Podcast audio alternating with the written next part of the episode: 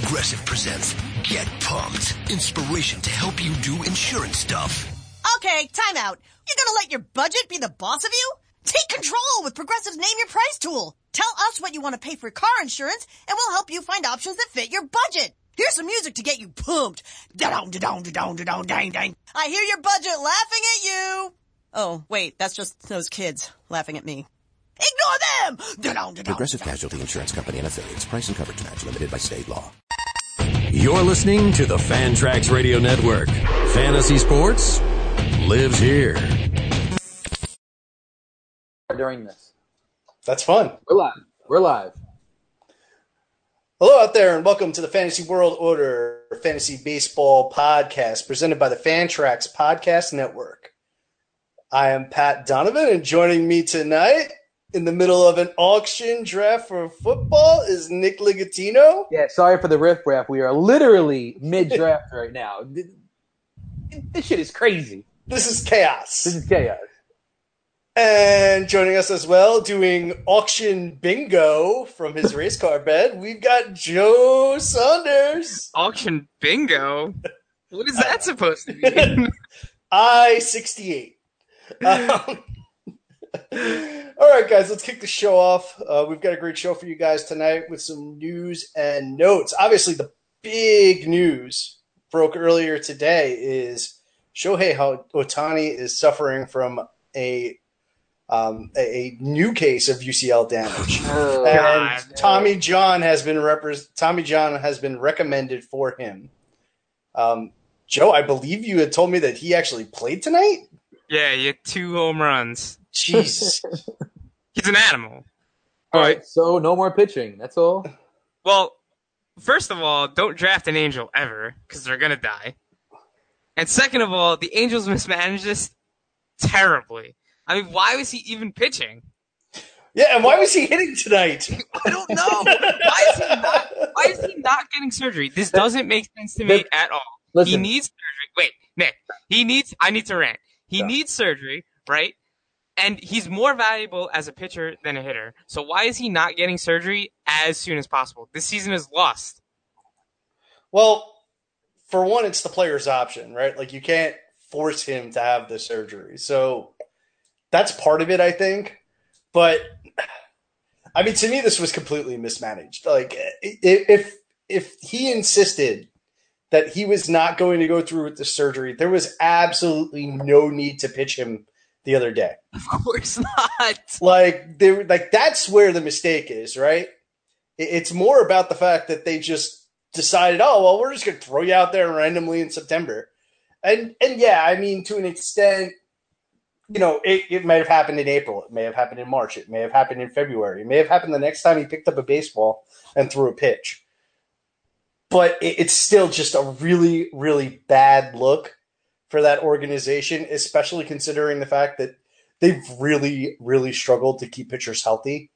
Like, th- like I said it to you, Joe. This was such a Mets move, Totally. bringing him back in a pointless game, and now there's renewed or, or new UCL damage, um, and and Shohei is the pro- like I can't imagine he's going to pitch again until, you know what, twenty twenty. how about not? About just not pitching again? Uh, no, I don't think so. I mean, he's too talented not to pitch him. I know, but he's really, really good at the plate. Um, yeah, sure, but like, even if let's say he hits 30 home runs, right? mhm. and he I don't know bats 280, it's still not as valuable as like having an ace pitcher. Well, the contract wasn't crazy that they signed him, right? Wasn't it like Nah, a really like peanuts. good- It's like six million dollars a year. Exactly. So like, I don't know. I would, I would personally, I would just keep him on the field. Like he's been really good at the plate. Um, I mean, it sucks that he was in that kind of arm, but uh, does he? He's gonna go down the Yu Darvish road. Don't you don't want to go down that route now? Well, Yeah. the thing is though is that the UCL was injured like day one, right? I mean, it was injured over the winter. We knew it was injured over the. It was it was torn over the winter, right? So like, I I think they did a good job of of getting his starts in every now and then. I mean, at one point he was pitching like once a week, which I think is probably the way to do it to keep him well rested to hit too. Yeah. Um, but yeah, I think you got to pitch him. I mean, he, he's too talented not to be to to throw in the to be throwing the ball. Yeah, I agree. I mean, I, I think that the pitching has got to be the priority. Um, you know, I mean, he, he has exceeded my expectations as a hitter, but Yeah, me too. I think the priority's got to be got to be the pitching going forward. Um, and if they can, you know, get him convinced that surgery is the best option, I, I think that they should do it. Um, you know, and, and I know that's easy for us to say as people on the outside that don't have to actually have the surgery and be cut open and, and whatnot. And we've seen the surgery, you know, improve in terms of its success rate, but there are still plenty of examples where the guys never come back and are the same. But uh, I mean, as far as you know, looking at these players as assets to these teams, I think that surgery is probably uh, the best option. Um, you know, for him to to to get back to maximizing his value to the Angels. Okay, in other news, Josh Donaldson was traded to the Indians. What do you think of the fit? And can Donaldson redeem his lost year down the stretch? Nick, why don't you take this one to start? Yeah, I mean, I, I think it's definitely a good fit. Um, and you know, the, the the Indians, you could literally be batting ninth and rack up like really good RBI totals. Like the lineup is so ridiculous. To me, it's probably the first or second best lineup in baseball. I just like the way it's built, like team comp wise. You got a lot of get a lot of guys who get on base one through four. Um, then you've got you know Encarnacion and you know some other good role players on, down down in, in the lineup, but it gives them more depth. Um, I think he'll get the playing time, and if he stays healthy, he's going to produce. It's Josh Donaldson. Um, I like it. Yeah, so I think this move was more of a move for the playoffs. Um, I mean, he's on the deal right now. Um, there's only three weeks left to go or so. Uh, so as far as him redeeming some of that lost value, I think that's pretty difficult for the regular season. Um, he's also incredibly difficult to predict as most of the season he was injured. And last year, we know that he put together a crazy run in such a small sample size, but I just don't know if there's enough time for him to really get going. Again, I think this was just a move to solidify their playoff roster, and I wouldn't even be surprised if most of the time he's um he's uh he's like filling in or, or, or splitting time. I mean, when I look at this situation, you, you definitely have to look at it as though it's an upgrade. The Indians have one of the best lineups in baseball, and the pitching in that division outside of Cleveland is terrible. So if he can get healthy, and he does have a role where he's playing almost every day, which is a good point, Joe. I mean, we don't know what his role is going to be, given the fact that you know he he has been you know so banged up this year particularly as far as the regular season goes. I mean, you would imagine that he's going to play almost every day in the playoffs. Yeah. Um, but you know, you, you don't know how concerned they're going to be with keeping him healthy because they've got the division on lockdown. Yeah. But if volume is not a concern, right? Like, let's just say we don't know what the Indians are going to do. Um, you know, teams do illogical things all the time. See Shohei Ohtani. Um, so they might they might play him quite a bit down the stretch, and if they do, if even if he is a reduced version of himself, like let's say he's ninety percent of Josh Donaldson, that's still going to be a really, really good player in a really, really good lineup facing pitching that's not good at all. So The they only- have seven series left, right? The best pitcher they're going to see outside of a series with Boston is maybe Blake Snell and maybe Carlos Rodon. Yo, They- not they're- not all those openers, yo, on the Rays. Again, and you know what? Like, I'm a fan of the Tampa strategy, but I'm busting chops. yeah, no, I know you are. But like, with three weeks left, those are the best pitchers he's going to maybe face. And Sure. Snell is great, but Rodon, we've gone over. Like, he's he's fine, but he's not. I we don't think he's special right now. So even if he's 90% of what he was, he can legitimately tear the co- cover off the ball for three weeks. The only thing, the only thing that sucks about guys coming off the DL like this late in the year, fantasy wise, just fantasy wise, is that initially, initially, guys need time to you know get back up to speed with pitches, yada yada yada. So a guy like Donaldson who struggled already before he went on the DL because he was having a down year regardless. I think he's got like what is that five home runs in the season, and I don't know how many at bats, but um, nothing looked good so far. So the problem is, um, we have the playoffs next week, fantasy playoffs, and next week, and I just don't know if you could trust him enough to get him in your lineup. I, if he's if he's batting 233 and not hitting for pop, which is where he was at pre DL, I don't know. I don't even know if he's worth a spot start. Yeah, well, so he had a, the dead arm issue at the beginning of the year. He hasn't played a major league game since May 28th. Yeah, it's May 28th. That's a he's gonna be long, rusty. There's a, there's a long, lot of long, reps long time. on him right And now. he's and he's eligible. He's only eligible to be activated on the 11th. So that's next week already. So I'm with you, Nick. I mean, there's just not enough time for it to happen. Yeah. Okay, Andrew McCutchen was traded to the Yankees. What does this mean for Aaron Judge? And is this simply insurance or a clue that Judge might not be back, you know, at all? Um, Judge has certainly made progress in recent days. He's swung off a tee, and I believe he took batting practice. But what do you think about this move as far as it goes for McCutchen, and what do you think it means for Judge? so take, take this one, yeah. All right, so all right, so here's the deal. Here's the deal with Judge. If, Uh, all right. if you're, if you're a judge, if you're a Judge owner right now, you are just so frustrated about what's going on because um, obviously the initial timetable was absolutely ridiculous. Of I think it was six to eight weeks. Uh, Yeah, yeah, came out and said that was just retarded. Um, I I saw that I saw it the night it happened. I was watching the game and I said it to, in the group chat. I was like, "That's it. He's done." I could just tell right away he's done. Where he got hit. Um, but anyway, um, the progress that he's made has been very, very slow. And this week, I don't know if anyone's heard out there, but um, he did swing off of a tee.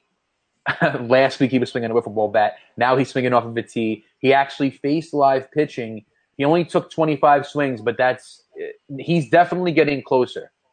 Um, my thinking is that one, the Yankees need him back right away because we're not playing good right now. And without him in the lineup, our record eh, shows it all. The lineup is just not as good at all on paper. Uh, we have a lot of guys who are struggling, and I think he's going to be back sometime within the next two weeks. I really do. Um, once we hear that he's ramped up his his swinging, I, I, then it could be any day. Then he's day to day.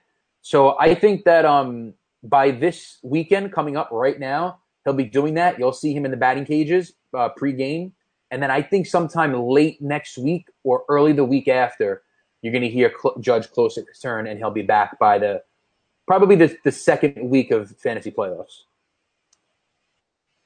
Yeah, so it's good to hear that he's um he's swinging the bat because I thought he was definitely done for for the rest of the season, the regular season.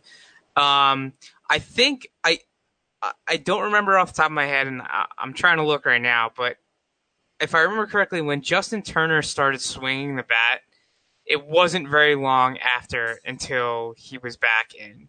Yeah, so That's what um, usually happens. Same thing with Freeman too.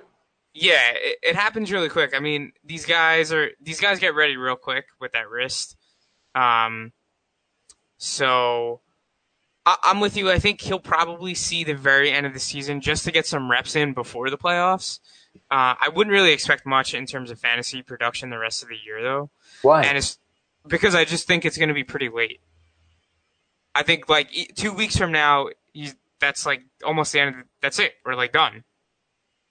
um, yeah, okay. So that, that's what I that's what I mean. And as far as McCutchen goes, I mean this is a, a huge boost. Obviously, he was already a fit, just about a 15-15 season. Uh, he's continued to hit the ball hard all over the place, and now the ballpark's smaller, so that should help. But with McCutchen, doesn't this doesn't he suffer from the same issue as Judge? If you're worried about the volume, like doesn't his volume completely go away once Judge gets back in two weeks? Yes. So it's really like ten games of McCutchen with value, and then after that, it's just a mishmash. Yeah, well then, I mean, as soon as Judge comes back, you just drop Kutch. Do you do you guys think that there's any potential that the since the Yankees are fairly secure in their playoff spot, do you think there's any potential that they sort of take it easy with Judge down the stretch, or are they going to just give him No. full go? He's, they're going to give him full go. Uh, we, we have to get something going before this wild card comes because you. I watched. you. Did anyone who watched the game last night at- at the A's? It was. well, yeah. I, I mean, I'm with you, right? If they if they go even even if they host Oakland, they're gonna get beat playing like this right now. Yeah. So like when, when I think that when he comes back, he's in he's in the game. And listen, when a bone heals, a bone heals. It's not a ligament. Like I don't think he's going to feel the effects of it once he gets back in the game. Same thing with Well, I don't know about that When Freeman when Freeman came back from the broken wrist, he was at money. he didn't he didn't uh he didn't like get spelled on a Sunday or anything, No, right? Because Turner Turner I know had some soreness every now and then, so it's possible.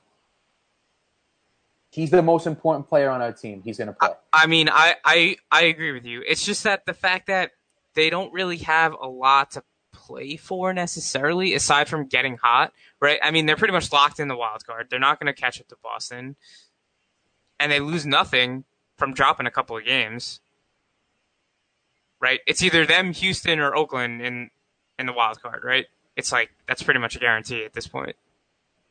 Uh, yeah, yeah. So I- that's what I'm saying, right? Like they can afford to kind of spell him when need be, give him a couple of days here and there. Yeah, but like I said, I think that I think that within the next week and a half, two weeks, he'll be back. He'll be playing every day, and he'll be just as good as he was before he went on the DL. All right. Yeah, you see, I, I kind of think he's back in ten to fourteen days, and Same timeline. he's yeah, like the timeline I think you have is correct, Nick. And I guess maybe I'm somewhere between you and Joe. Like I think he's going to play almost every day, but I do expect them to give him, you know, I mean we're we're splitting hairs here because it's like two weeks we're talking about, but I would expect him to get two to three days off during the course of that two week stretch. So I don't think they're going to rest him considerably enough that it would kill his value. But I do think they are going to wind it back a little bit to make sure that he's healthy and to make sure that, you know, the whole roster is sharp for the playoffs. And to, you know, not even just make sure he's healthy, but keep him healthy. Um, you know, all you need is some reliever that's now the 40th guy on the roster or whatever it is um, you know, in September to come in that can't command their stuff and he's hit on the wrist again and then he's gone. And that's something you don't want to see when you're seven, eight games up in the playoff, up up on the wild card with you know nine to play. So I, I- think they will be a little bit cautious, and that's probably the primary reason why they will be. Yeah. Also, right. Um, if the, I, I know this is uh, this is like not very analytical, but if this was Joe Girardi's team, I'd be more inclined to agree with you, Nick. I think they'd be like worried about getting hot and getting in. But since it's not, I mean, it's like more robotic. You know, it's more about the numbers and putting the guys in. And I, I wouldn't be surprised if he gets a little bit more time off. We'll see. Yeah. Okay, Josh James got the call um, for Houston. He had a mixed bag start, but showed strikeout stuff.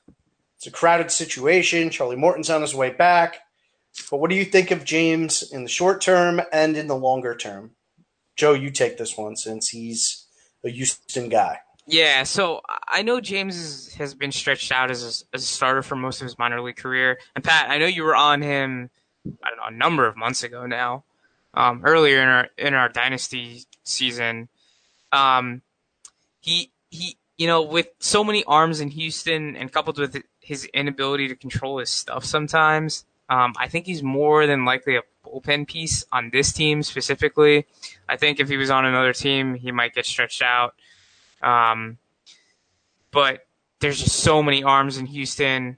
Uh, I, I don't know. I think he's a bullpen piece probably now and in the future, probably too because he's got he's armed with the the big big fastball, but he doesn't have a lot of swing strike stuff. Um, it's mostly call strike stuff, which is really really interesting. Um, I, I, don't know. Maybe Houston can can dial it up, but right now I, I think he's really just a pen piece.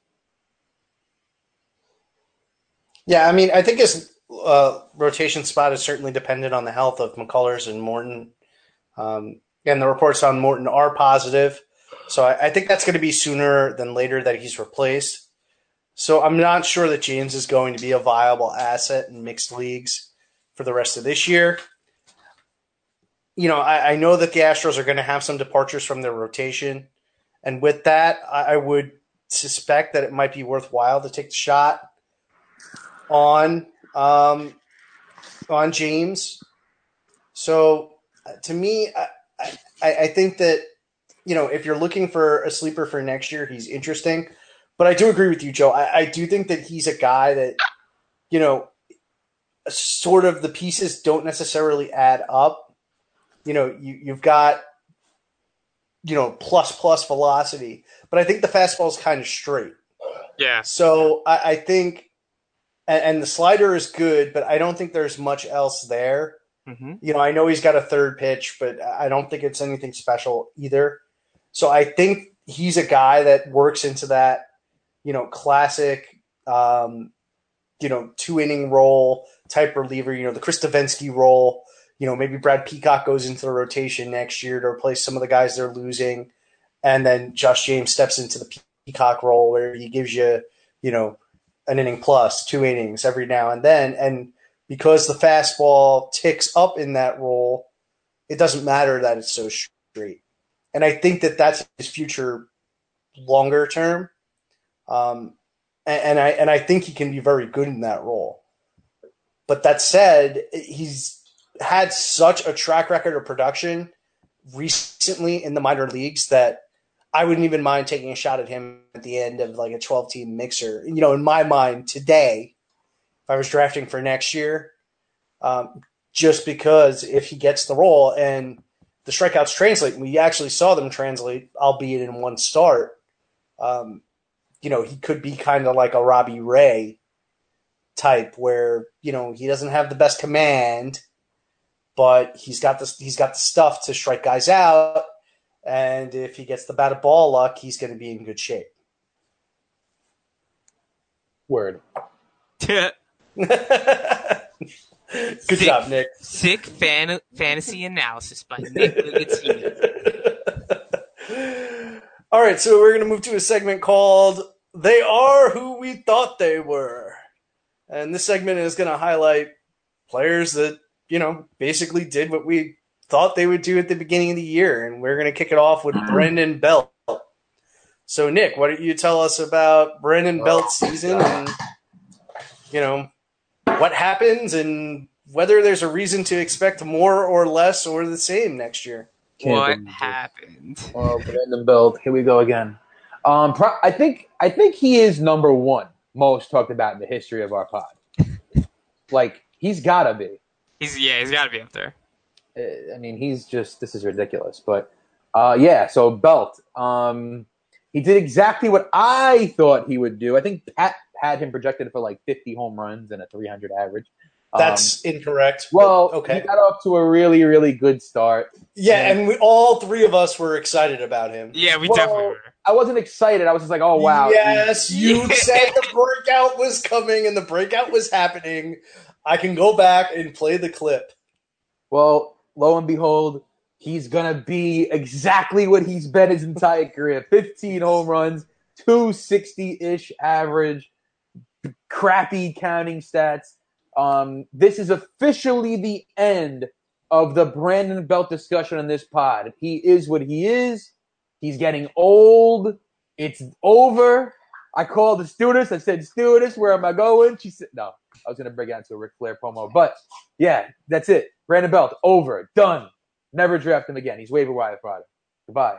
he got appendicitis, and I was like, "Oh, it could happen to any of us." And Pat was like, "Yeah, but these things kind of happen, and it's Brandon Belt." And I was like, "Shut up, Pat!" And Pat was mad. so Belt, Belt, since May twenty second, he's got three home runs. He hit one last month and two in June. Dude, I don't even know Nice. what to say anymore.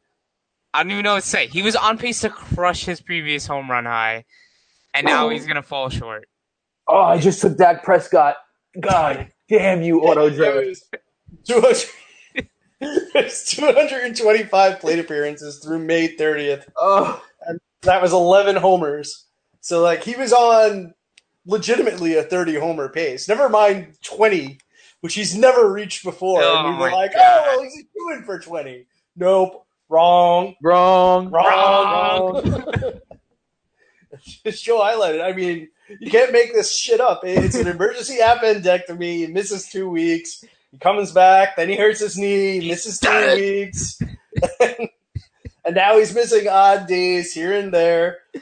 Since June 16th, when he returned from the appendectomy, he's 202 plate appearances, three homers, Ooh. 208, Mhm. 282, 306. Nice.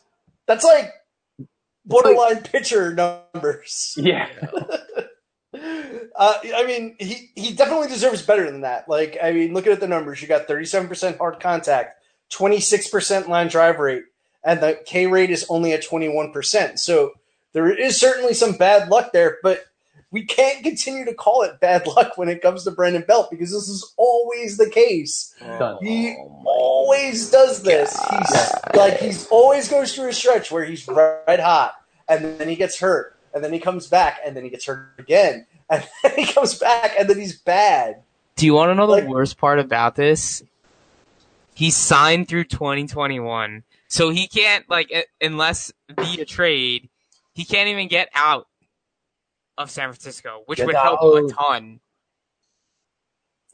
Like I still don't mind him late, and I think the market did a good job this year of sort of taking him out of that sleeper range where you know that that sort of first base crop where you're picking somewhere between the 10th and you know like the 13th or, or 14th round where you've got like a, a lot of like trendy first base sleepers and he was sort of falling closer to like the 20th round like he that's where he should go now Yep. and and that's where he should reside and yeah maybe one year he will stay healthy and he will have the season that everybody thinks that he's capable of having Mm, but you just shouldn't pay up for it No, we're done. ever again Deleted from the podcast. Delete. Delete. Delete. All right masahiro tanaka Looking good. joe tell us about masahiro tanaka All right, sure. So, um, the spiel isn't as bad as you think it's going to be, but so he currently sits at 38th. We've had this discussion offline. So he currently sits at 38th on the player rater, right? Not including Ohtani because he they count him as a hitter too, so he gets a ton of value. well wait a second wait a second you Sure. can't you have to include ohtani you No, can't just no. take him off I'm going to take him off because like all of his player rater value is from his bat. So Okay. I don't know actually know where he lies. It's 30, fine. 39th, whatever. Go it's, ahead, it's really not going to matter all that much, right? So most of the deduction from Tanaka isn't actually performance related. It's just because he missed the time, and sure, that happened. But the argument we had was mostly performance related, right? So if we give him 38 innings, which gets him to 30 innings in the months that he missed time, of league average starting pitching stats, he gets to 172 innings pitched, a 3.98 ERA, 8.9 K per nine, 2.35 walks per nine, and a 1.19 whip. Right? This, admittedly, is not likely not top 25 on the player rater. As Rick Porcello at 27 has a 4.27 ERA, 9.12 K per nine, 2.24 walks per nine, and a 1.19 whip in 168 and two thirds innings. So Tanaka has Tanaka plus the 38 av- league average innings has him has Porcello beaten ERA, slightly behind in walks and Ks per nine, and an identical whip. So that would likely put him behind Porcello. Now, that's probably not too far behind Porcello, right? Probably in the 30 31 range. And that's with league average stats. So Tanaka plus a league average starter isn't top 25, right? It's probably closer to 30 or 31. But the performance for the performance on Tanaka himself really isn't all that bad. Um, so I'm not going to say that Tanaka's a top 25 starter. He's not. He hasn't been. That's true. But I still don't think this is as bad as him being like far outside top 25. Well, just to just to frame the argument as it was originally made, you both, and you can correct me if I'm wrong, but you both believe that Tanaka was a borderline top 20 starter. Yes. Yes, Yeah. I still believe that. Go ahead. And my point was he's really closer to like 30, 35. So I, I, I think in our conversations that, that sometimes it gets skewed that I don't think Tanaka is a quality pitcher. And I do. I, I think he's perfectly fine. Like I think he's, you know, a, a good source of, of Ks, not a great source of Ks. He's he's certainly a good source of whip. He's got the homer issues. Um, and he also goes through really, really bad stretches when he loses his secondary stuff, which is really his primary stuff now, because the fastball's bad. And that, even though we haven't seen it, gives him sort of a dangerous floor in terms of what can occur over the course of a full season if that slump that he usually goes through, or, or the slumps that he usually goes through, last a little bit longer than they have. Now, there's certainly nothing wrong with the pitcher that's giving you 3.8 ERA right now in the current atmosphere with, you know, plus whip and a good K profile. But uh, the market seems to want to always draft Tanaka like he's a borderline ace, and he's just not. Can I, So can I ask you a question? Go ahead.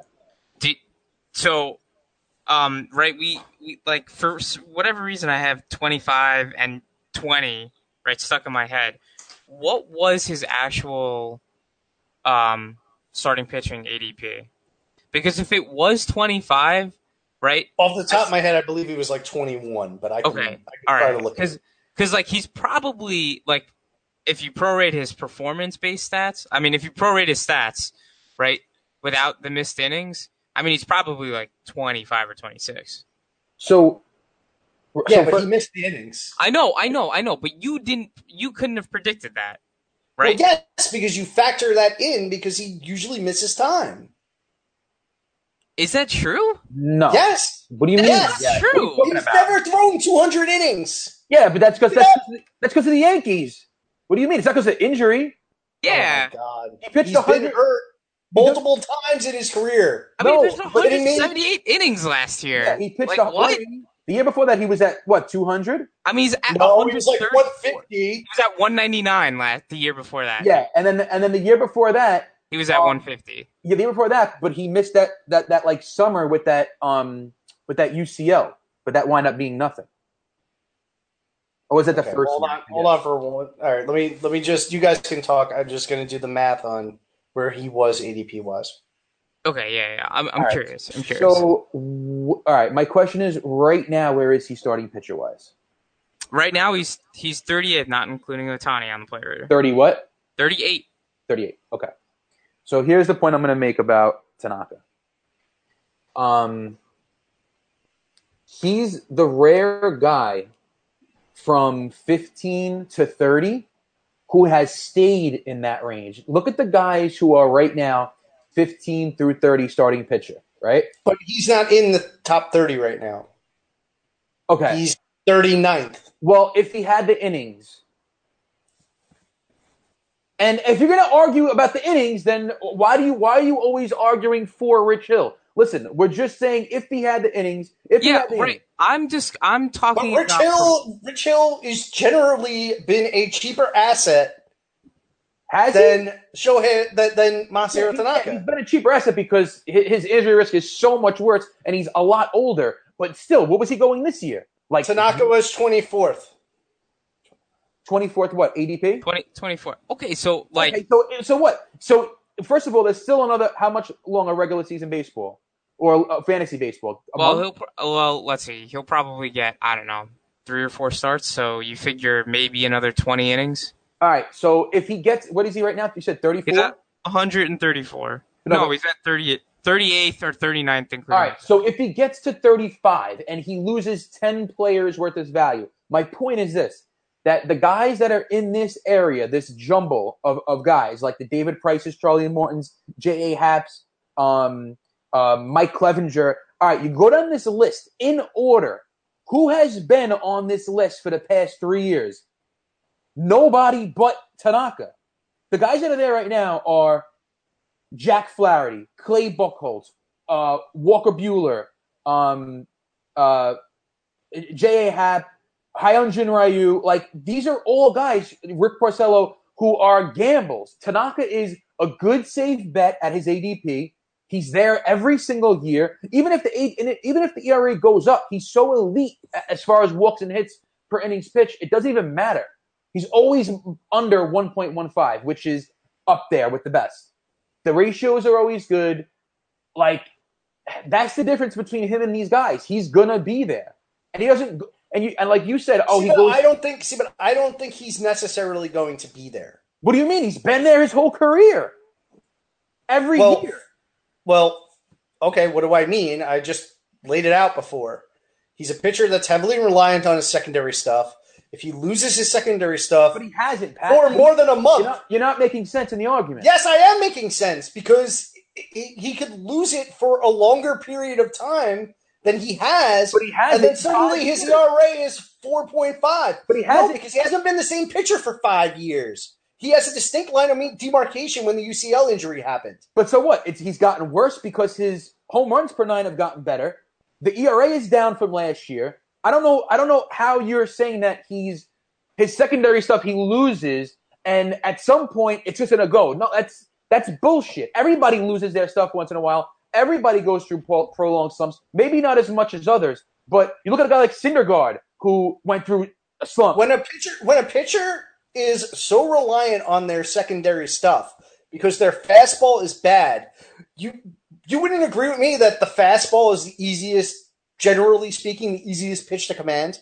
yes, but the it difference Okay, Tanaka. so so if he can't command his secondary stuff and he's got a bad fastball, he gets crushed. But Whereas has- if you have Whereas if you have a fastball that you can command, you can survive with your secondary. You can survive if your secondary stuff is off. Tanaka can't. Fine. So you know what? You could be the guy that keeps saying every year that he's going to do it this year, do it this year. Now we're five years in. Keep saying it. Okay, well, I did it. I did say it, and I said he would finish right around 35, and I'm looking pretty right. But, th- but all right. So but 35 is still like Okay, no, no, no, no. See, see, here's the deal, right? So this is this is why I say this is why I use the spirit argument, right? Because you are right, right? Like there's no I can't argue with you that you are right, right? He's whatever, 38th right now, 39th, right? If he finishes, he might finish 35, right? I cannot argue with that. That is factual, right? The thing is that the, the, the one place I can argue with you is that based on his performance alone, right? If you give him the innings, he's better than 35, right? I can't predict whether or not he's going to get hurt. And he's had, and just for a correction, right? He's had the UCL injury since he's been in the major leagues. So in 2014, there was an article I just picked, pulled up on MLB.com that mentioned the UCL injury. So there isn't actually any line where he's been a different pitcher. He's been this, he's been this, whatever pitcher he's been with the UCL injury since he started in the major leagues. So that's that's. that's I don't think where that's correct. I I, think. th- you're- I mean, I, do. I just off. found it. I, I think you're off. I think he might have aggravated it further at some point. I could be wrong. Again, I can't, you know, I can't look it up right at All this right, moment. the partial tear, partial Tanaka has partial tear. Rehab recommended is July 11, 2014. okay, and that's right in the middle of the major league season, correct? Yeah, yeah, that was his very first. Okay, so yeah, so that's not. But you you made it sound as though he came into the majors with it. Oh, okay. That's in the middle of a major league season. sure, sure, sure, sure, sure. Sorry. Yeah. Okay. Yeah, but but yeah, I mean, in 2016 he had a great season. Yeah, he did, and he certainly had very good years before. Yeah. My argument is not that he's not a good pitcher, not that he's not worthwhile. It's just I feel like the market tries to treat him better than he is. But it's because he's safe. Like I like I said before, there's no one in this range that was in this range ADP wise. Everyone around him were guys that were going either seven rounds later, came out of nowhere, whatever. Where Tanaka's been exactly what he's been the last five years. Yeah, I mean, I mean, Pat. To be to be fair, right? Like, are, are you going to take Kyle Freeland or Jhoulys Chacin over um, Tanaka next year? Probably not. No, but there might be guys that are behind Tanaka that I would Sure. take over him. That's fair too, right? So, I mean, I'm not I'm not going to sit here and argue with you that you're not right, right? Because you are right in the sense that he's not top 25 or not where he was drafted. he, and he's not right about the, the prolonged something. I, I'll tell you this right now. He he does go through um, little spells here and there, but it's it's just like any other pitcher. It's not like he suffers from this um, Corey Dickerson disease or like I'm trying to think of someone like a Robbie Ray who goes through really bad cold spells. He's not one of those guys. Right? oh my He's God. just not. Like he'll he'll go through a couple of starts where he's all over the place. Tanaka. He's Wait a second. Are you saying to me that Tanaka has not had months where his ERA has been above like seven? Yeah, but yeah. Okay. didn't- well, Well, that's my point. That's my What, point. what, what, what, Nick? first of all, no, all right. Every pitcher goes through it, and this year, no, he has not had any Well, I month. mean, not where- every pitcher. and, well, this year he has not had any month. There's no. Whereas ERA was over seven. No. Okay, what was his worst month? It's four nine four in May. Okay. All right, so he's been more consistent this year. I know last year he had I mean, months that's not he was that's still not really terrible. that good though. No, but Nick's right. Every pitcher has months where most every pitcher has months like that. Yeah, I mean, Okay. I, I I think like I think we're we're really like somewhere in the middle. Yeah, we're you know what we're we're arguing as if we're far apart when we're really not. Um, the the issue is, I think that, um, You guys are more willing to value safety, and I'm more willing to. Uh, I, I also I also think there's a lot of upside. I think also- me and I Nick still think there is. expected. I think me and Nick expected more of a bounce back for sure, right? But I think the market was closer than we were. I mean, we were off. We were off. No, I mean no, because if he, like you said, if he if he um uh played, if he didn't get injured, he'd be fine. Yeah, He- but he'd but, still be off a little bit, but not well, like no, I think he'd be closer to like twenty six. Yeah, right. which is fine. Well, which is where he went drafted. That's not where you and I were taking him. We were talking about twenty. But that was because it was versus other pitchers that were going around him. Well, dude, that's what this whole game is about. no, no, I get it, but like, I wish we had the early the ADPs before season, like who was going right after him. Um, it was like, well, Luis Castillo was like right in front of him, or maybe right behind him. Um. Uh. Who else? All right, this is what I've got. All right. Cool. David Price, yeah, give me Tanaka. Jake Arrieta, Tanaka, of Oh, I course. feel I feel good about that one. Berrios. Tanaka. Yeah, well, I- we, we we said it. We all like Tanaka. Uh, we all were. Pat, who would you have taken Tanaka or Berrios preseason? Straight up vacuum. Probably Tanaka, but I was low on Berrios. Okay, go ahead. Uh, Weaver. You were you. were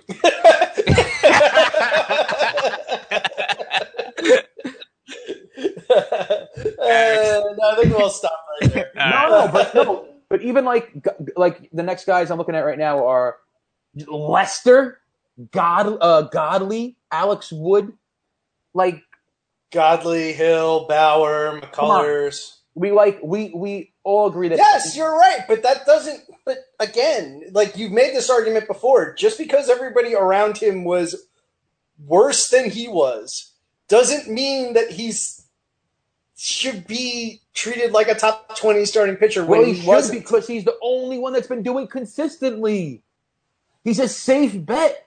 Okay, so yeah, so like I said, you're valuing safety over what I would perceive to be upside, which Well- is fine, Nick. It's okay to be safe.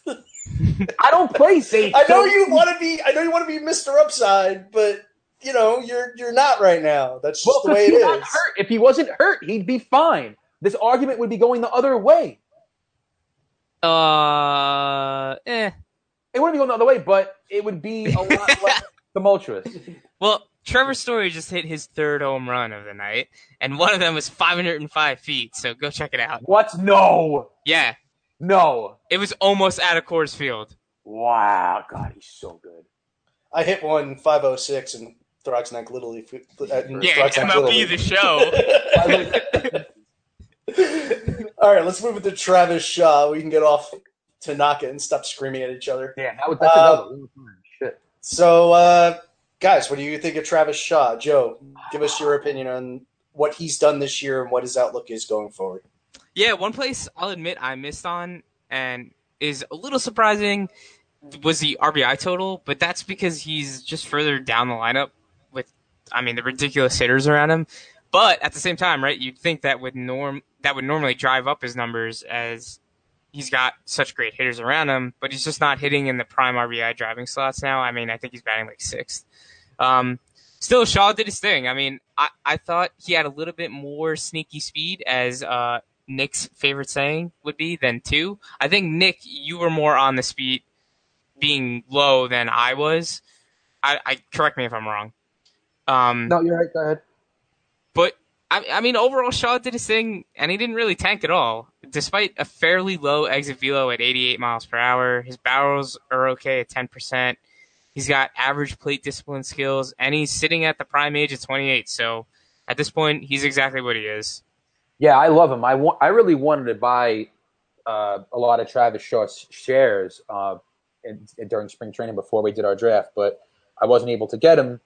And um, you know, he's been really good this year, but I still think that there's some upside as far as batting average go next year.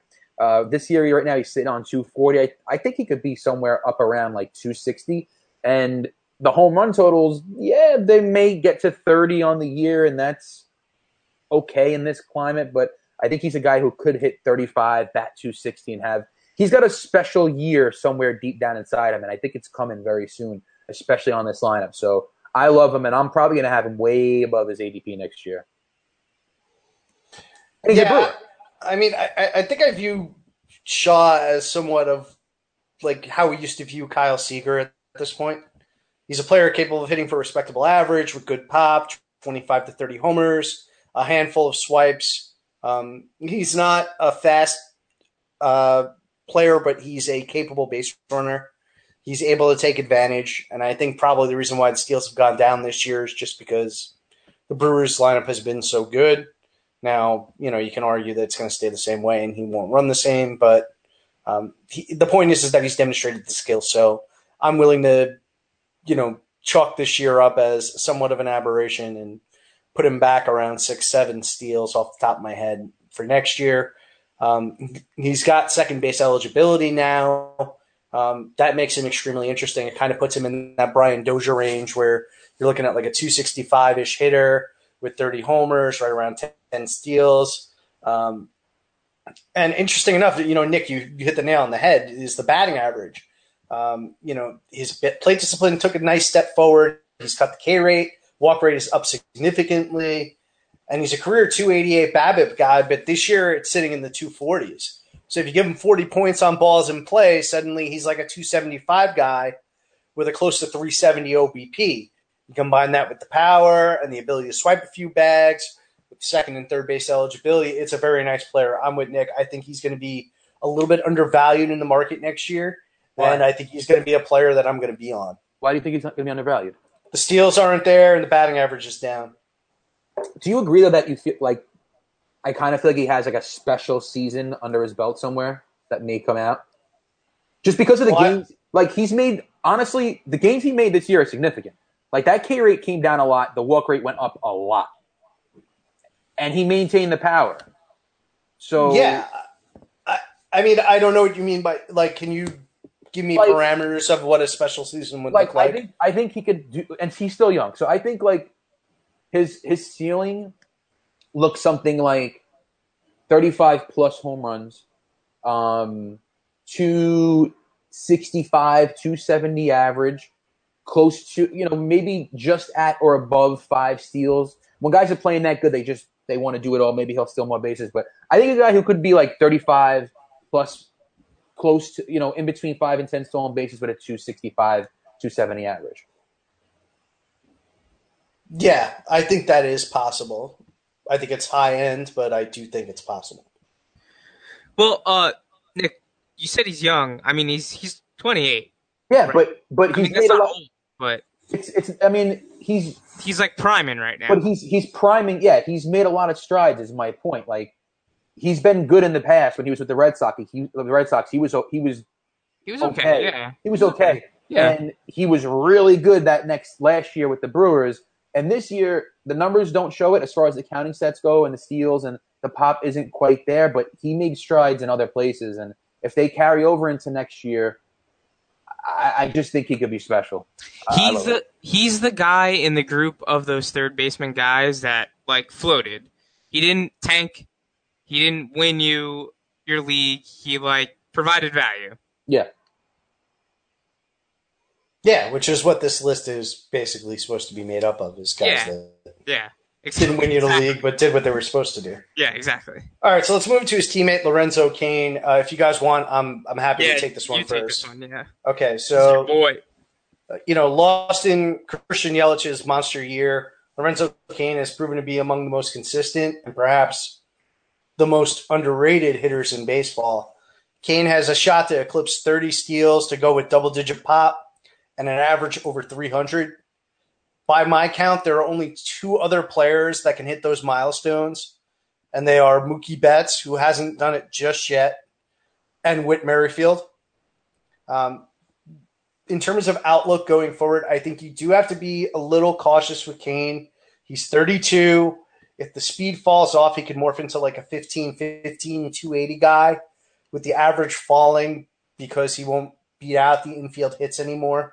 He's got a fairly high infield hit rate. Um, and he was also caught seven times on 32 attempts this year. So that's a bit less efficient than he's been. It's still okay, but it is something to monitor. Um, but on the plus side, I do think that Cain is a player that could hit for a little bit more power. Um, he he's got the type of build that could generate, uh, I, I think, a, a power surge later in his career. He will have to undergo a slight swing change. Um, the batted ball profile actually went in the wrong direction last year, but given the fact that it's Milwaukee and given you know just his general build and his understanding of the strike zone, I do think that he could morph into like a 2015 280 type player later in his career. Um, so I mean, I, I, I am concerned going forward that the speed starts to leave, but I don't think he's going to be a player that's going to fall completely off the table. Yeah, the, the pop is definitely a big disappointment. Um, I thought the switch from Kansas City to Milwaukee, I, th- I thought we would see the, the home runs jump a little bit and maybe get to that 20 mark, which was the hope. Um, but it went down, and he- right now he's only got 532 at bats, but just 10 home runs. It's really not sexy, but you got to love the, the stolen base and uh, batting average combo. Not a lot of players give you that, like Pat said. So I, I like him next year, and, and I think you're definitely right about the fact that very soon um, he may be like a 15, 15, you know, a 10, 15 guy with a 300 average, which is okay, but um, you're losing a lot day to day. Um, I still like him next year, and he is what he is. That's why he's on this list. He is what he is. Nick, let me ask you something. uh, season ends today, right? Mhm. So stats are locked in. Would you rather have Cain, who you have his stats in front of you, Mhm. or right 306, 11 home runs, 30 stolen bases, 69 runs, and 51 ribbies? Is that Jose Peraza? No, it's someone Pat just mentioned. Um, I'd rather have Cain. I, I still think there's upside for the pop, even though he's swinging a five degree launch angle right now. What if what if this player is three years younger than Cain? I like the Brewers. Who is the person? It's Whit Merrifield. Nah, I'd still take Cain. I, I, some, something that something that like jumps out to me though is those RBI numbers. Uh, I mean, he's essentially a zero right now. He's got 35 ribbies. Yeah, it's tough. Um, but yeah, I mean, overall, the analysis, I'm with you guys. Um, I mean, he largely is who he is. Uh, I'd be concerned going forward about the stolen bases. Um, maybe the pop comes up a little bit. Uh, I, I'm probably, I'm like really not into these types of players, aging, aging vets that, um, steal bags too, because they tend to kind of just fall off a cliff and you never really can you'll never really know. Although sometimes these guys last forever, like Juan Pierre. So, um, I probably probably won't own him, and I'd probably rather have Merrifield in a vacuum. Yeah, I think I'd rather have Merrifield, and I I suspect I'll probably be fading Cain on draft day next year because I think now that he's on a team that's got a little Yeah. bit more buzz to it, um, and he's had a productive year, I think that he'll finally end up closer to where he should be drafted. And I think we saw it this year, right? Like I think he was by the time drafts rolled around, he was finally going right around where he should have been going the last few years. Um, I don't know that I would take him there again because I, I do think that there is the risk that the that the speed does fall off. And while I do think there is the upside for additional power down the road, I don't know that it's going to come right away. Joe, what do you think? What do you think about the power? Are you kind of do you see it or or do you think I, I don't think it's there in the numbers. I think it's more of an eye test kind of thing. But Yeah, I mean, I, I think I could buy 15. Yeah, I mean, and, and you're and you're right. He's got the he's got the build, but I, I don't know if I don't know. I don't know. I don't know if I'm going higher than that. Okay. All right. Let's move to Kyle Schwarber. Nick, why don't you tell us about Schwarber's year and whether you expect more, less, or the same going forward? Uh, the Schwarbster. Um, so where, what was his ADP approximately? It was deep. It was deep, but It wasn't that didn't deep. Shoot up once he lost the weight, like It wasn't that deep. It was, he was like I'll look it up. I'll look it up. I would say he's like top 35 outfielder. I'll look it up. I'll look it up. I'll look it up. Really? Yeah, he was 35? not, he was not as much of a value. I, off the top of my head, I I'm mean, looking. I'm looking. I He was could 40, 44. Okay. 44 outfielder. It's like 163. Okay, so That's, I'm, that's actually higher than I thought. He's still he's still living off the prospect pedig- uh, pedigree and, and the weight loss. That was the only reasons why he was that high. Right? Actually, let me let me double check and make sure that's right. um, because there really isn't. I mean, he was he was terrible the year before, wasn't he? In 2017. Uh, yeah, 44. Oh no, so he's yeah, that was the year he got sent down. His ADP. I'm sorry about that. So he was 44, but the ADP was 318. He was 44, but the ADP was what 318. You said? Yeah, yeah, that, year? yeah. That was from Oh, wow. from October of 2017 to March, the middle of March.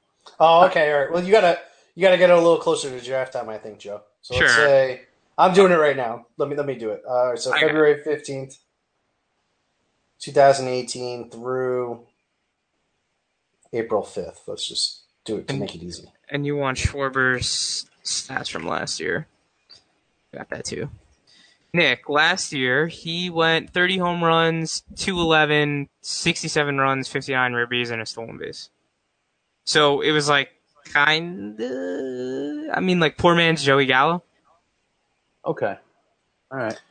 All right, Um, so so between February fifteenth and April fifth, which is the majority of drafts close to the season, Schwarber was the forty third outfielder off the board, going at two oh six. Two oh six. Wow.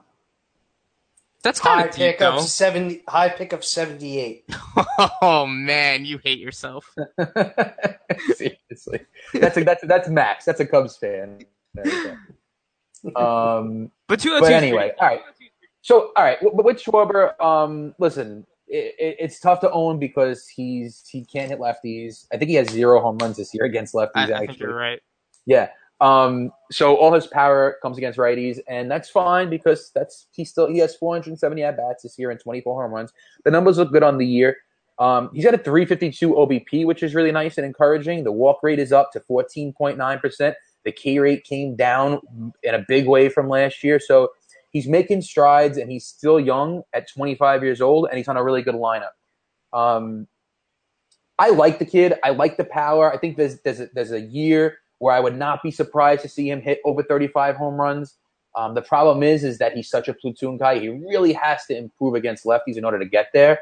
Um, but I wouldn't be surprised to see it happen uh, soon because of the strides that he made this year. The Statcast numbers aren't that great. They were when he first came into the league. I remember when he was first came to the league, he had an average v, uh, uh, bat speed of like I think it was like uh, 92. I don't have it in front of me, but I know it went down year after year. Um, but I, I think he's going to be overdrafted next year, and I'm probably out at the price. But I do like him as if he went where he should go.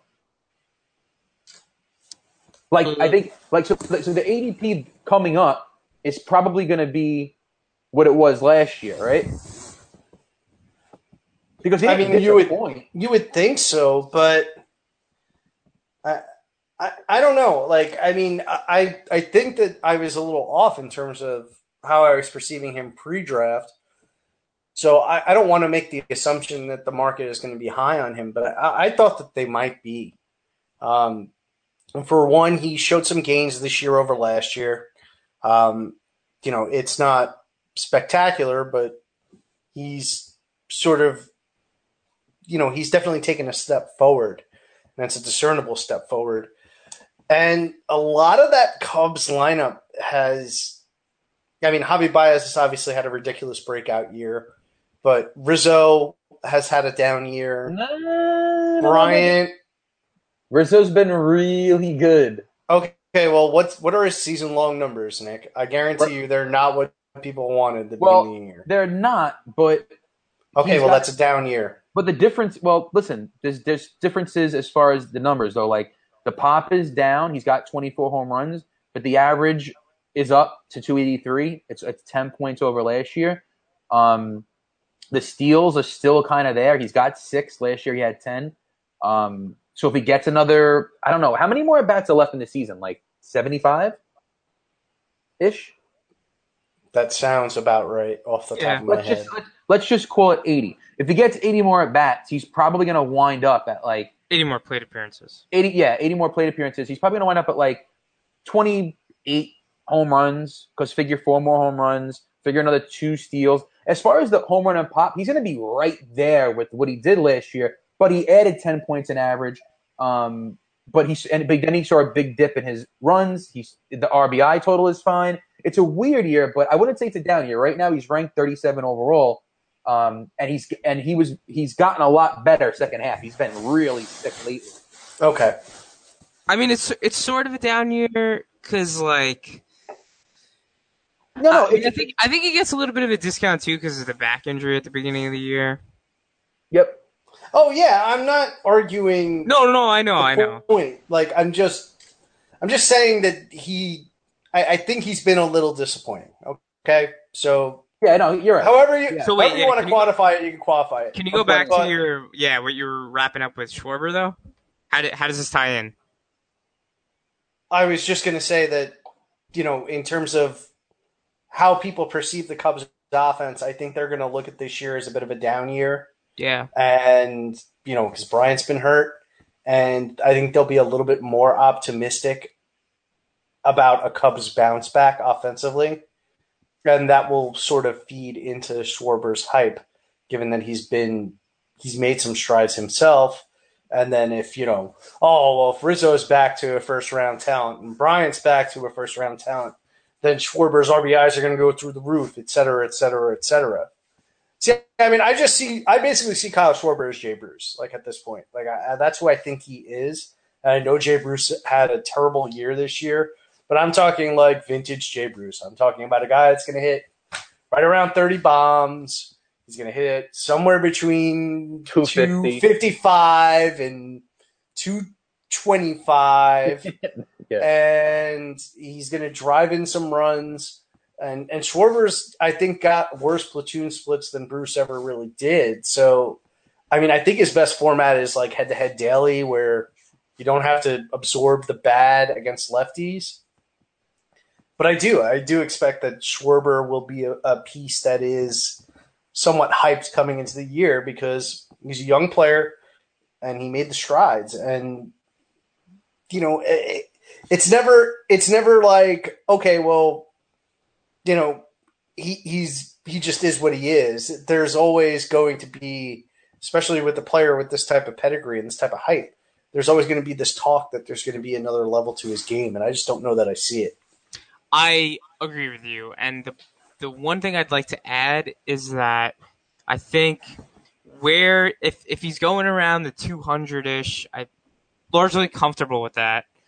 Um, Yeah, I'm okay with that. if he's going there again, and I think drafting him will be uh, a, largely based on your team construction at that point and format, right? Format, like you mentioned, daily leagues, huge boost, and team construction in that if you really need to hit someone that like you think can break out, I don't think Schwarber's the guy, right? I think Schwarber you can pencil in 25 to 30 home runs and a terrible batting average against lefties. But let's just let's just note that that ADP from last year was coming off a year where he was sent down for part of the year and was terrible for the That- whole year. Good, that's an excellent point. Yeah, so, you're probably right. there's no way he's if he was 43 off that season, he's going to be 35 ish. Yeah, if at he's like in 140, 150, I'm gonna be out. Yeah, I'm probably out at that price too. And that's where Um, I expect he'll be. I have a question. Offhand, can you think of anyone who ever had a, a a younger player who ever had a really severe platoon issue, but then like figured it out, like started hitting from the side that he couldn't hit? Anyone offhand? Because You got to think lefties. because there really aren't many. Like if, like it's something that you to me it's something that you can't fix. So like people who are out there thinking that Schwarber is going to progress into Well, do you think De- uh, Devers can fix it? Because he's got it right now, Yeah, but Devers Devers is what? How old is Devers? Like nineteen? 22. Yeah, that's he's a different type of player. Well, I agree with you. I think Devers can figure it out, but yeah, I think Devers can figure it out too. But um, my point with Schwarber is he just fits the bill, like this big power hitter who can't hit lefties. Sometimes these guys just play out their career as just just as what they are most of the time. So if you're out there calling this big breakout that he's going to have, oh, you know, he made these gains this year, blah blah blah. I he's got to hit lefties in order to make the breakout. He's got to be able to hit them somewhat. did Howard have that Yeah, you problem? can't you can't go through uh you know Who, who Joe? continue to go Ryan, through Ryan Howard or Utley? I don't know what fan.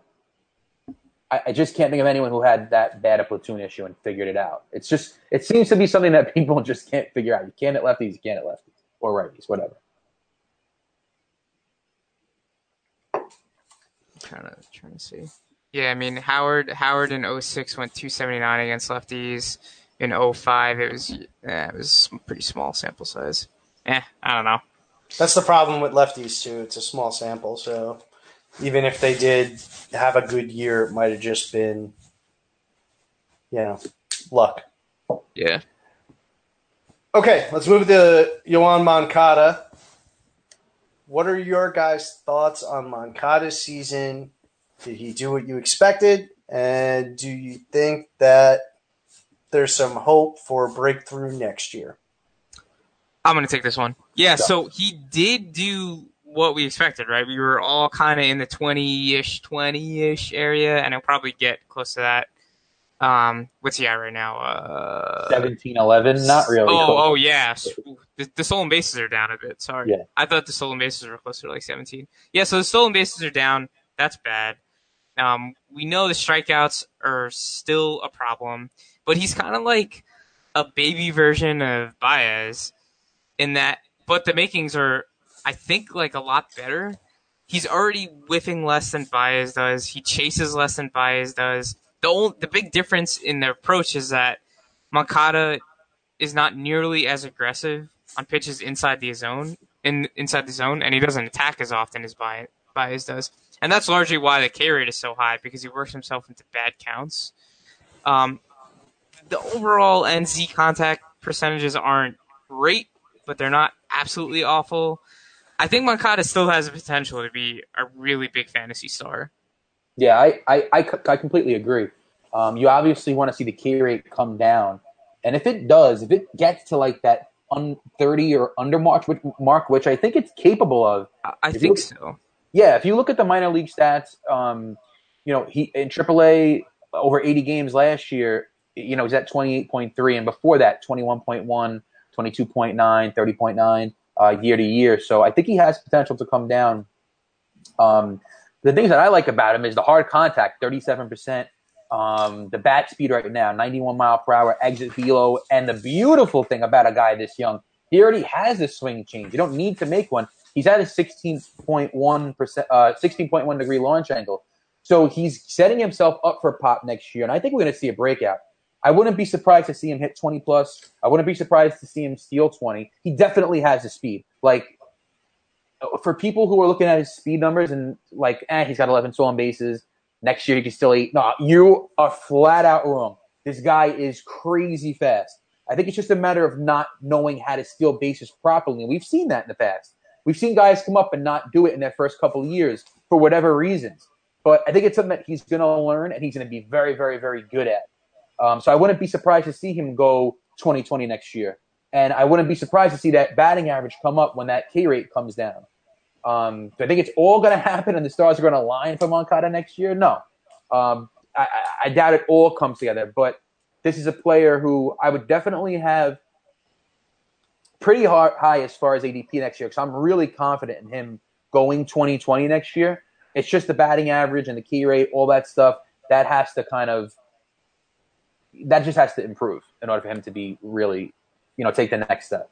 And I think Yeah. it will at some point. And even with Kopech and and Eloy coming, right? They're not still not going to be good next year. So he should still be able to run free. Yeah, I mean, I I think this is the classic case of, and, and it's a good opportunity to remind everybody that not every Uber prospect comes up right away and succeeds. Not everybody's Kris Bryant. Not everybody's Juan Soto. Not everybody's Ronald Acuna. So, you know, the fact that he came up last year and he struggled a little bit and he really hasn't improved, um, you know, year over year. He's basically done the same thing he did in 50 games last year. Uh, you know, it, there, there's not. I wouldn't. I wouldn't be concerned, and I wouldn't be jumping off of you know a, a bridge over this. I, I think there's still, you know, the pieces there, and, and as as Joe and Nick both outlined, I mean, he's got the command of the strike zone. Like we, know that, and he's got the athleticism. We know that. So it's just really a matter of, of kind of putting it all together. Um, and he, he's still young enough and raw enough that he can do that. Um, you know, he knows what a bad pitch looks like. He doesn't swing at those too often. That allows him to take walks. Can also hit the ball hard, and when he and and he does so, making contact on the pitches that he's waiting for. Um, to me, I, I think that this might be a guy that falls next year, and I'm going to be in on him because I, I don't get the sense that there's this sort of unending um, love for him among the fantasy community, at least in redraft. Um, that there is sometimes for these, you know, Uber prospects. Um, you know, I, I, for example, I mean, you know, we've beaten the Byron Buxton horse to death, but there always seems to be a, a movement to push Buxton up the board. At least you know the last few years. I don't think there was that big movement this year for Moncada. I do think the price was a little high, but it never really got as out of control as I thought it might. And I don't expect it's going to based upon this year and the state of second base where, you know, we've had several players sort of emerge. Um, so I- I'm kind of thinking that Moncada might be decently priced and it might be a good opportunity to buy him before the breakout really comes. Sure, like for example, Vlad is going to go a number of rounds before Moncada is. What do you think? What do you think? The, give me a give me a a shot in the dark. Throw a Juan Soto ADP at me next year. Juan Soto? Juan Soto. Um, I think he'll be like. 15. do you know his line off the top of your That, head? that sounds about right, Nick, to me. Like Because I think I think Vlad is gonna go like maybe a hundred, a hundred and ten. Dude, you're out of your mind. Yeah, Vlad's gonna going like so much top higher. 60. He's Okay. going top 60. Dude. All right, there you go. So, Soto right now in the year, um, is 16 home runs, two steals, 297 average, 413 OBP, 16.5 walk rate. Wait, wait, wait, six- he's- Sixteen home runs, two steals, Mm-hmm. yeah. That's 393 plate appearances. three hundred and ninety-three plate appearances. So that puts him at like what, like twenty-two home runs and Yeah, he might go. He might go further than 50. No, might- no, no, no. I, actually, I think in uh in OBP leagues he'll be much higher than in standard. I mean, twenty like 20, 25 home runs and five stolen bases isn't like outstanding. It's not bad. All I know is, all I know is, for anyone out there who wants to come, come at me in five years. I told you before. I'll say it again. Juan Soto will be the better player than Vlad at the end of their careers. Come at me. I'm not going to comment on that, but I will say I expect Juan Soto to be inside the top 60 in all formats next He's year. amazing. And I wouldn't be surprised if it's higher. Five eleven. So Because he's a he's a shiny new toy and the fantasy community loves their shiny new toys. Yep. Okay, that moves us to Alex Wood. Uh, Nick, why don't you tell us what you expect from Alex Wood going forward, what you make of this year, what you've seen? Alex Wood is really interesting and different. I I love him. Uh, he's starting to remind me of like Kyle Hendricks, where I think that what's going to happen with him year to year is people are just going to be like, eh, Alex Wood. Like he's like the boring guy as far as ADP goes. When he comes around, it's like I guess I'll take him to fill my roster, but don't do that. He's awesome. He's he's he's great. He's learning how to pitch with no velo, and he's doing it well. Um, he's got great control. He's got great command. He's a smart pitcher. He's really learning how to pitch the right way. If you watch him, he's got such composure. And if you watch his outings, like if you watch a full outing of Alex Wood, he's just so smart. He throws the right pitches.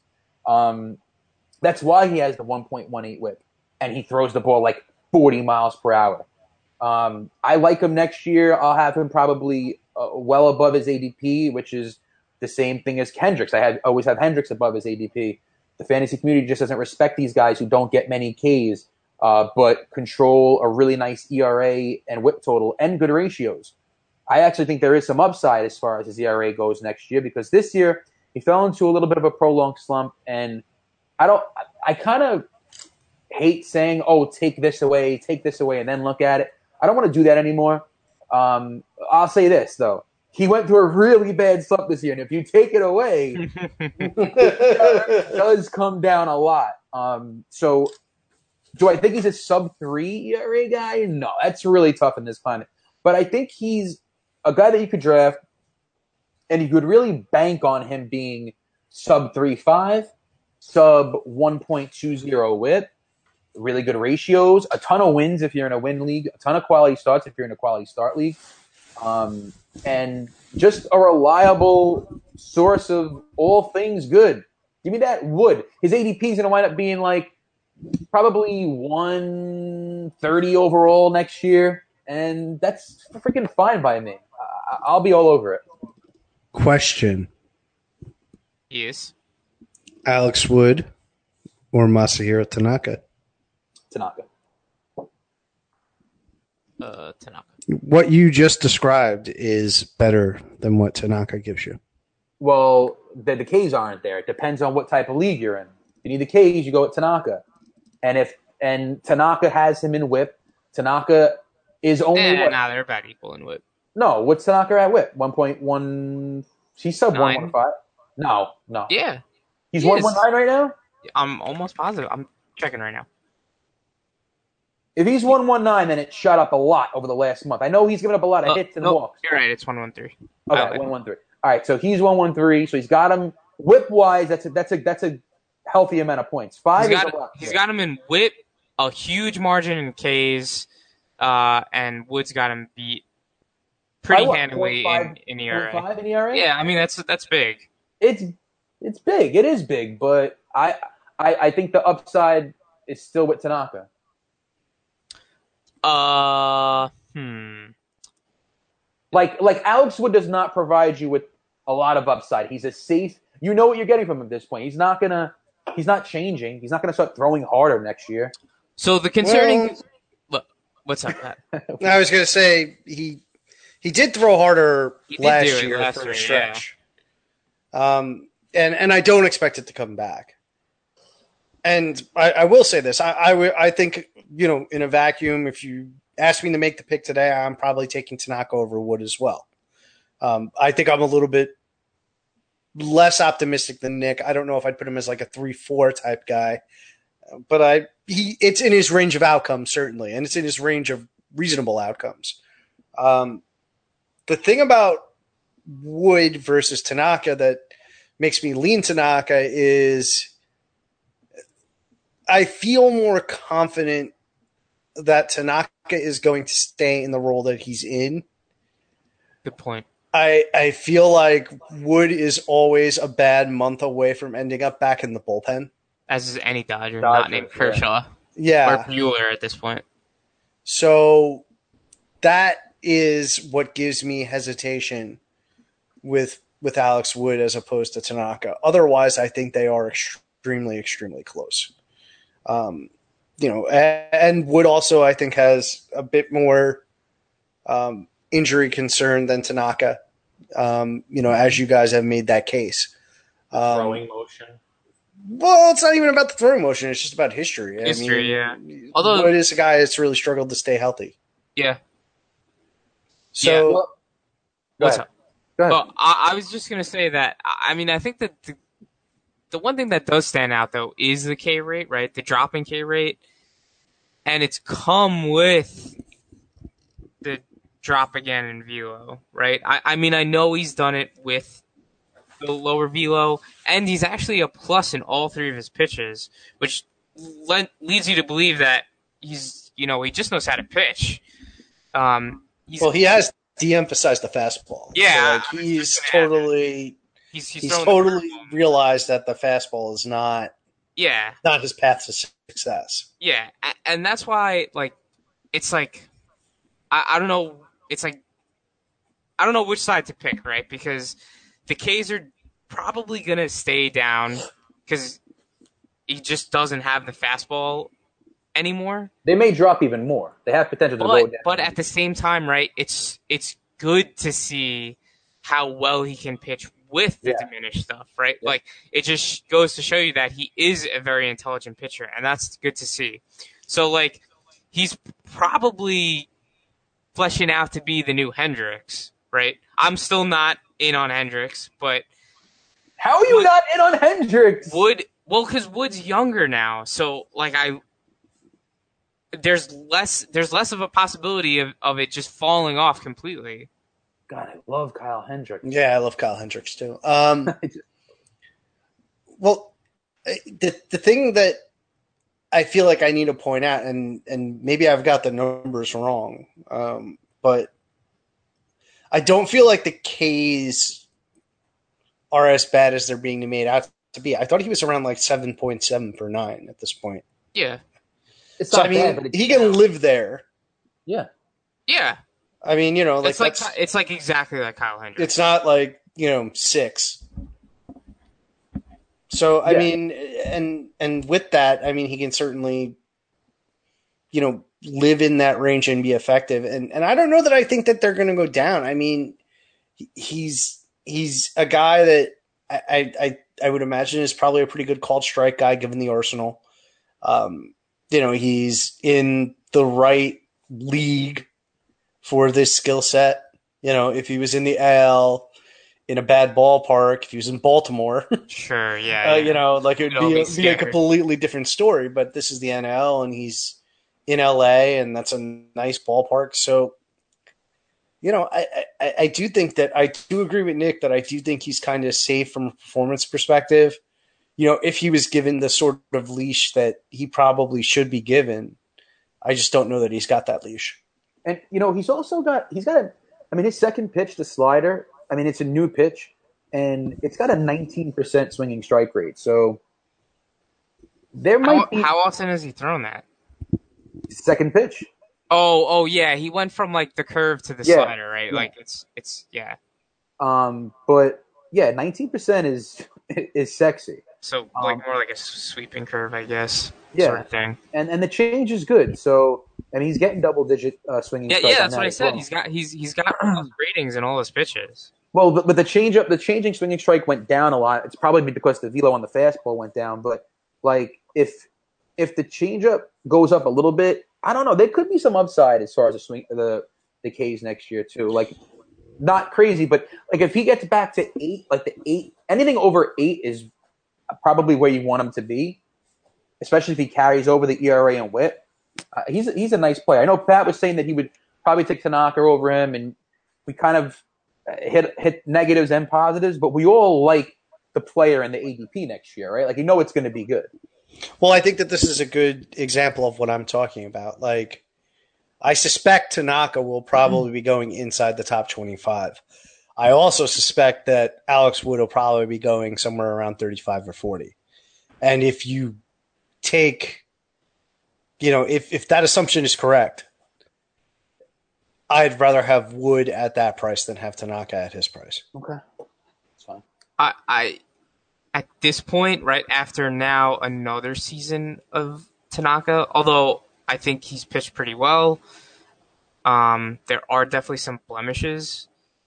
I think I'm with you, Pat. No, I'm taking. I'm still taking Tanaka.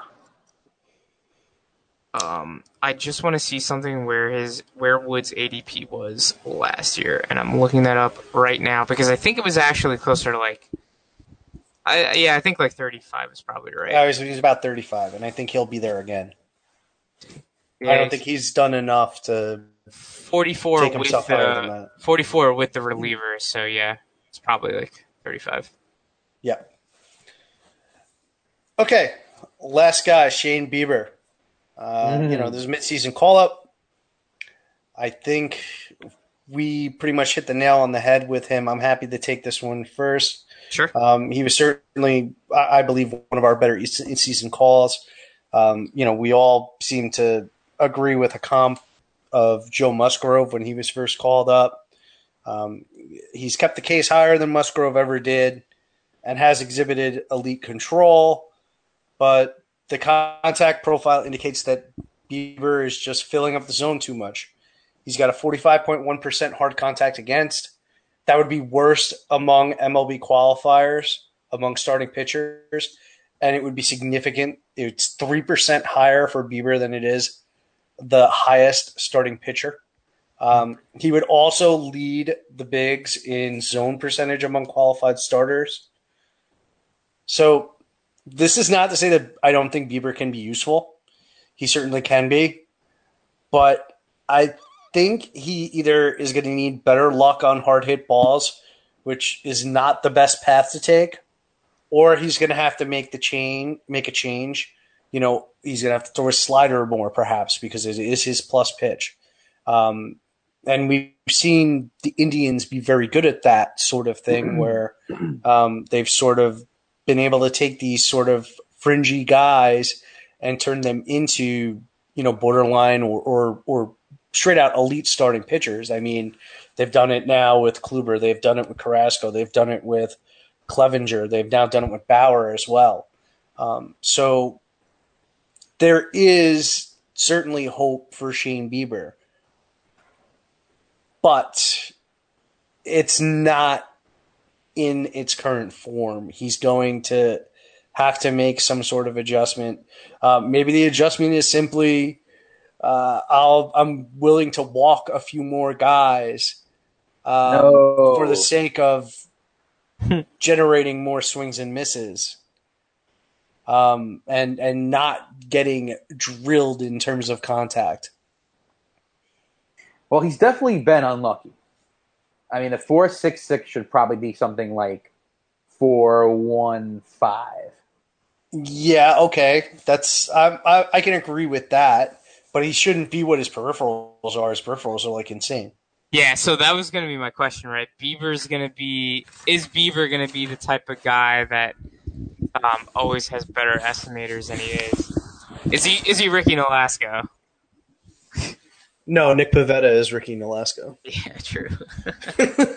I mean, I listen. I, I think the kid's gonna be special. Um, and like Pat said, he took the words right out of my mouth. Um, the Indians pitching staff, they have evolved guys so well over the last five years. yes. Um, the way Carrasco's pitching right now, Kluber, he mentioned it already. I'm not going to repeat him, but they've been probably the best in the league. Um, so I- I, I really like the player. I really like. I mean, the fact that he's 23 and he does not walk guys at all. He's got great control, great command, and the slider is absolutely filthy off the charts. The break on it is insane if you've seen it. Um, Yeah, throw that bad boy more. yeah, please throw that bad boy more. He's got a 25% swinging strike on it right now On the um, slider? on the slider. Yeah, Mm.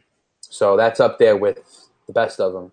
Um, I Yeah. mean, that's that's possible, right? Like you get the off season, you get power in your ear. But you throw the slider that much, and you gotta you're worry walk about more. that injury a little bit. Yeah, Well, yeah, sure, and you're gonna walk guys more, but I, I, I don't know. I mean, um, I don't know. I, I think that I think what's gonna happen is that someone in your league is going to say, "Oh, his FIP was three two three, and his XFIP is three three eight, and his SIERA is three four eight. You know, I'm getting a steal here. I'm gonna He's this year's Luke Weaver. I'm going to reach up a little bit and grab him, and I think that player will probably end up having the same exact player that he is now, unless if he makes the change and, and adds his slider to the mix more. So I think owners might try and get savvy and try and get the next best thing when Bieber in his current form isn't really that. Yeah, yeah. I think he's going to be. I don't think he'll get as high as Luke Weaver, but I think he is. You know, going to get that sort of buzz in the off season oh yeah. based upon the the peripherals and the potential. Well, yeah, because because Weaver had the Weaver had the results last year. Well, we've had this discussion, and it let's was let's nothing about Luke Weaver. it Um, wasn't as good as you, you thought it was. But No, no, no. I. I agree with you. I agree with you. But like the ERA was three eight eight compared to Bieber's four and a half, right? yeah, yeah, That's what I meant. That's what I meant. I don't think I don't think. Listen, when people, I mean, Bieber wasn't that highly touted of a prospect, right? Like, No, so when when he came up, I don't think people were like tuning in to see him. And what's going to happen is every year, same thing. At spring training, there's this guy, and people are what people are doing during spring training is watching pitching, really, and they're going to tune in and see this kid and see that breaking ball. And I think he's going to shoot up ADP, which sucks because I definitely want him next year. Um, but he might be too rich for my blood. What ADP uh, guesses? What do you think? I think he's definitely inside the top fifty come draft time. I was gonna say like forty five ish. Yeah, see, we're in the same ballpark. it's kind of expensive. I think it is going to be expensive because, and I, I don't even think Nick it's going to be the the the spring training. I, I think it's going to be, you know, like Joe said, you know, Yeah. like it's going to be people are going to look at those peripherals and. You know, it's not even just going to be people. It's not going to be average Joe drafter. It's going to be the analyst. It's, it's going to be the analysts like Yeah. us, these scrubs, um, that are going to, you know, take a look and see. Oh man, he was he deserved a lot better Yeah. but Yeah, no, uh, Nick, you hit the nail on the head. I mean, he shouldn't have. He probably shouldn't be a four six guy, but he definitely shouldn't be a mid threes guy either. Like, and I think that there's going to be some like uh, he could be a mid threes guy, and then suddenly he goes to the to what we're talking about. I mean, like you know, top forty five type starting pitcher. That's you know, I I mean, it, it's kind of tough for me to say because you know you don't have the board in your head at this point of where he falls for you. Maybe it's not that bad, but I mean that does strike me as rich off the top of my head. Bauer had a 4.19 ERA last year. Just take that into consideration what the Indians are doing with these guys. Well, I mean, Bauer, though, to be fair, is a freak, right? He's Like, a freak, but he wasn't always a freak, Joe. There was- no, no, no, no, no. No, he was always a a freak. freak. Well, That's the thing. That's incorrect. He was, Well, he he was was always, always a freak, so- always tweaking pitches, always well, for his whole career. But I'm saying, like, all right, we were we were all on him. We were all Bauer guys. I know me and Pat were definitely Bauer Well, guys. we weren't right. We were all like, we were all like, like he was the mystery box of pitching this year. We were all like, yo, he could be good, but he could also be really bad. Yeah, they were. There were people that. I mean, he, his price was like, he was like top thirty. Yeah, I don't And think any of us are really in I on it. was like, oh man, that is expensive for a guy that's like got but but my my Like, my my, no results whatsoever over the course of his mm-hmm. career. my point is, look, you look at what he's done like year to year with the Indians and what what they well, let's say what they've done with him, and a lot of the Trevor Bauer bad. Shane Bieber doesn't have that because Bauer had some control issues year to year, um, where Bieber has like zero control issues. He's already got the K's where Bauer's K's like were completely depleted for a couple of years there. Um, so I don't know if there's that much to tweak, and if they just tweak here and there, I don't know. That like we said, he's unhe- like right now it should be a four one five ERA. It's his first time in the bigs. He's twenty three years old. Like if he has a three eight ish ERA next year with all those ratios, I don't know. I think I see a lot of Masahiro Tanaka. in I was about guy. to say, you Yeah, sound, you sound obviously. a lot like he Mazir. reminds me of Tanaka. I have a Yeah, question I for you mean- both. Go ahead. How did this podcast end up going two hours? Oh my god, I don't know. How Because we spent it? we spent a half hour yelling at each other about Masahiro Tanaka. we did we did pretty well though. We didn't actually yell. It was it was pretty civilized for us. Uh, maybe, maybe, maybe not. Are we done? I Yeah, know. I think that's it. I think that's I think that's a wrap. Unless you guys have more on Shane Bieber. No. Go check out that uh that Trevor Story home run though. It was a monster. Yeah, guys. By the way, I was just offered a blockbuster. Juju Smith Schuster Shut up, Nick. and Adrian Peterson for Antonio Brown. Rejected. Even I know that's an awful Idiot. deal. All right, that was Nick's fantasy football corner, and on that note, yeah, the show is over. So, like guys, that. let them know where they can find you on Twitter. Nick's fantasy football corner. Can I do that at the end of every show? You've been doing Sure, it, so. you've been doing it, and I'm not going to be able to stop you. So. Peyton Barber, Peyton Barber, Peyton Barber. Um, all right, guys, follow me, Nick FWO. Guess what? I'm tweeting, and you're gonna want to read those tweets. Trust me. Yeah, you're Trust me. Nick is going to be tweeting all about Tyrod Taylor for the next oh Yeah. month. It's almost 1 a.m. here, and we're all shot right now. Bet the Browns week one. Go ahead, Joe. All right, find me at Joe FWO tweeting about Alex Bregman and his hotness. And you can find me on Twitter at Patrick FWO, tweeting about spoilers about this upcoming week's show and all sorts of fantastic GIFs. And thank you guys so much for Yeah, listening. thank you for, for listening. We will be back next week. Also, Kendrys Morales went three for four tonight. If you don't own him yet in your league heading into the playoffs, pick him up now. Go get Stephen Piscotty. The guy is unconscious. Go get Jackie Bradley. He's at the leadoff spot. He's in and out of the leadoff spot on Boston. So those three guys, guys, those are my three guys to pick up for the playoffs. Piscotty, Jackie Bradley, Kendrys Morales. Spoil, uh, shocker alert! I own all three of them. All right, good night. Shocker. alert. If you love football, yelling at television screens with friends, and wearing clothing with someone else's name on it, there's a seat waiting for you at Buffalo Wild Wings, where you can enjoy football food and football beverages on our new $5 game day menu. Cheeseburger and fries, brats, cocktails, and pitchers of beer are just $5 each. Escape to football and the new $5 game day menu at Buffalo Wild Wings. Price and participation vary by location, not valid with any other offer. Please drink responsibly.